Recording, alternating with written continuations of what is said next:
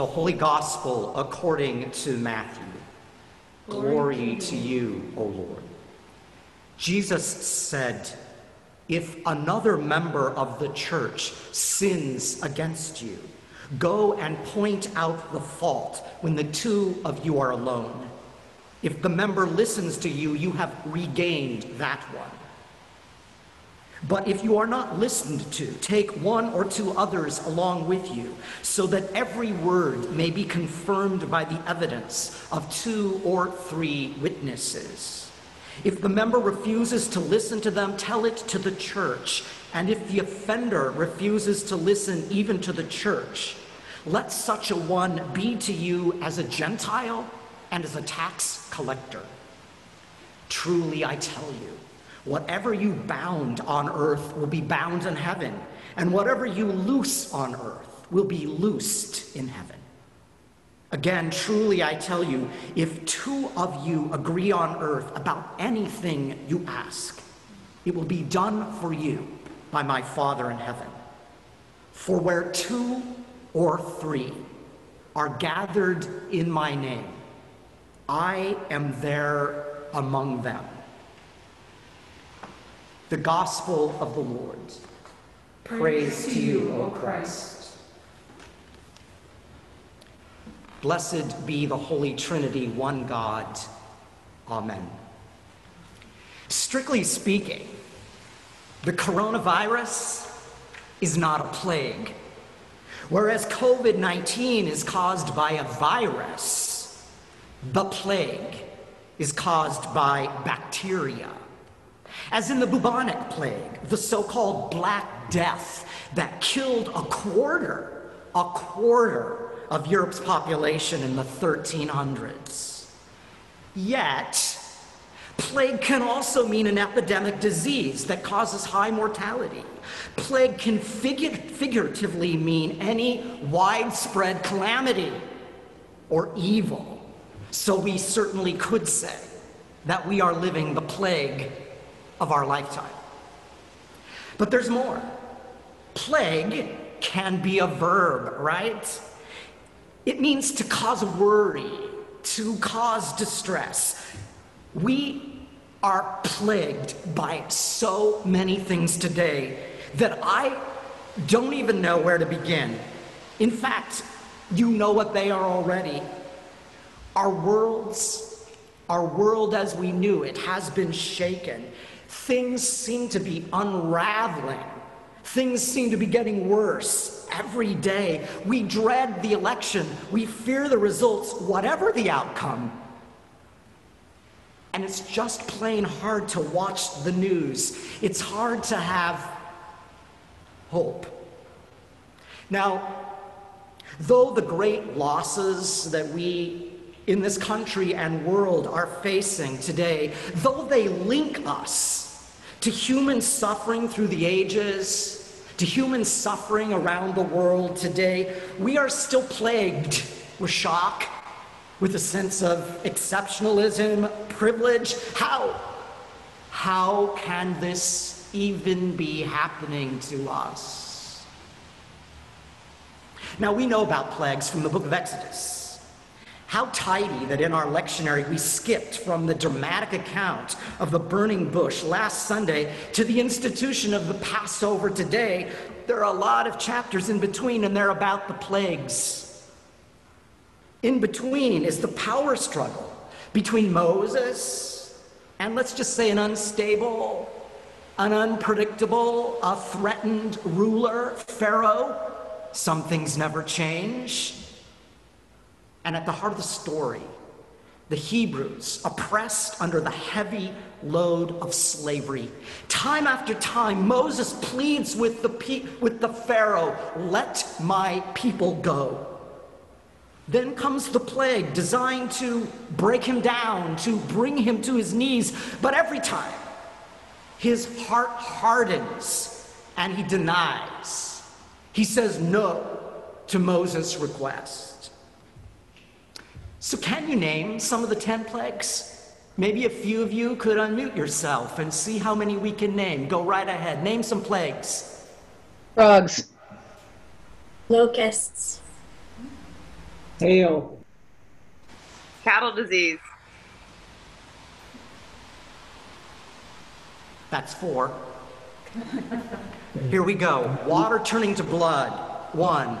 Frogs. Two. Lice. Three. Flies. Four. Livestock pestilence. Five. Boils. Six. Hail. Seven. Locusts. Eight. Darkness. Nine. And ten. The killing of the firstborn children of the Egyptians. Now it's the tenth plague that is the killer, and we mean literally. The angel of death sweeps through the night, killing the firstborn of the powerful Egyptians. But the Hebrews are spared.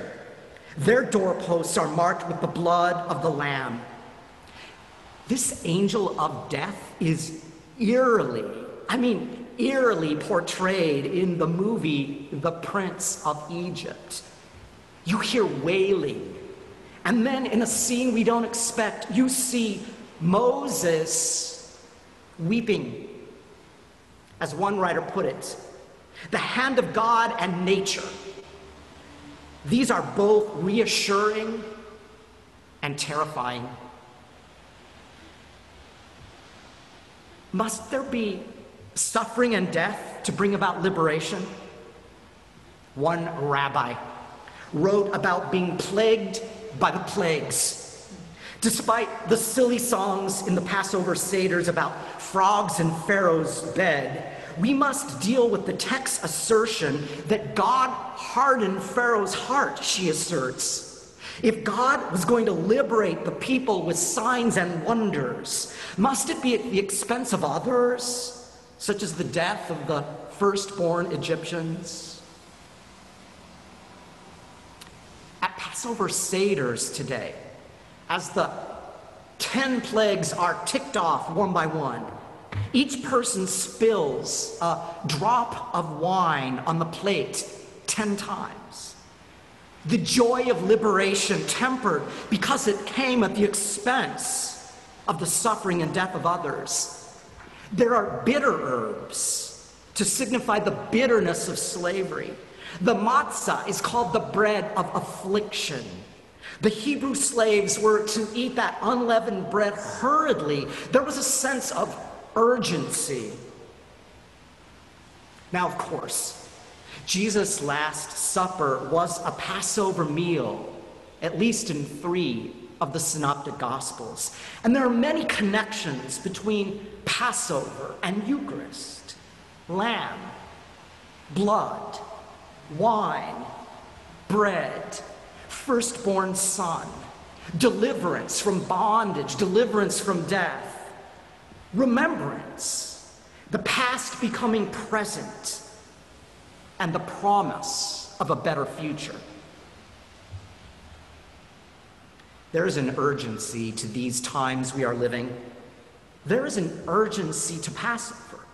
There is an urgency, if you think about it, to communion, both bitterness and joy. As Paul writes, the night is far gone. The day is near. Salvation is at hand. Deliverance is at hand. Freedom is at hand. But here's the twist. Maybe God's ultimate purpose wasn't merely the physical liberation of the slaves, but the spiritual liberation of Pharaoh from his delusion of total power. Empires, empires are prone to illusions of omnipotence.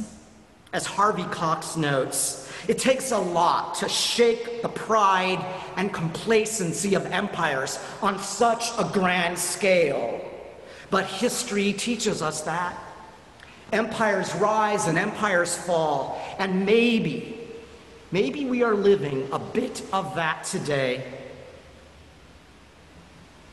The plagues were designed to bring Pharaoh to his knees, that he might realize the limits of his power. The plagues of our time may bring us to our knees as well. Like an addict who hits bottom, like someone at the end of their rope. For then, then there's a spiritual opening, a trust in God or some higher power, some higher presence calling us to the reconciliation that Jesus speaks about in our gospel, calling us to fulfill the commandments through love, as Paul wrote about in our second reading, calling us to be signs of justice and mercy, even amid the inequities and the racism of our day. For where two or three are gathered, Jesus says, I am among them. One, two, three, or more. In our homes, five of us here today in this place, around computers, around tables, filled with memory and filled with hope, amid all the things plaguing us, all the things bringing us down, all the things bursting our illusions, Christ is here among us. The risen one comes this day in bread and wine, God's gift of grace, a meal of liberation, a feast of freedom, and a sacrament of hope. Amen.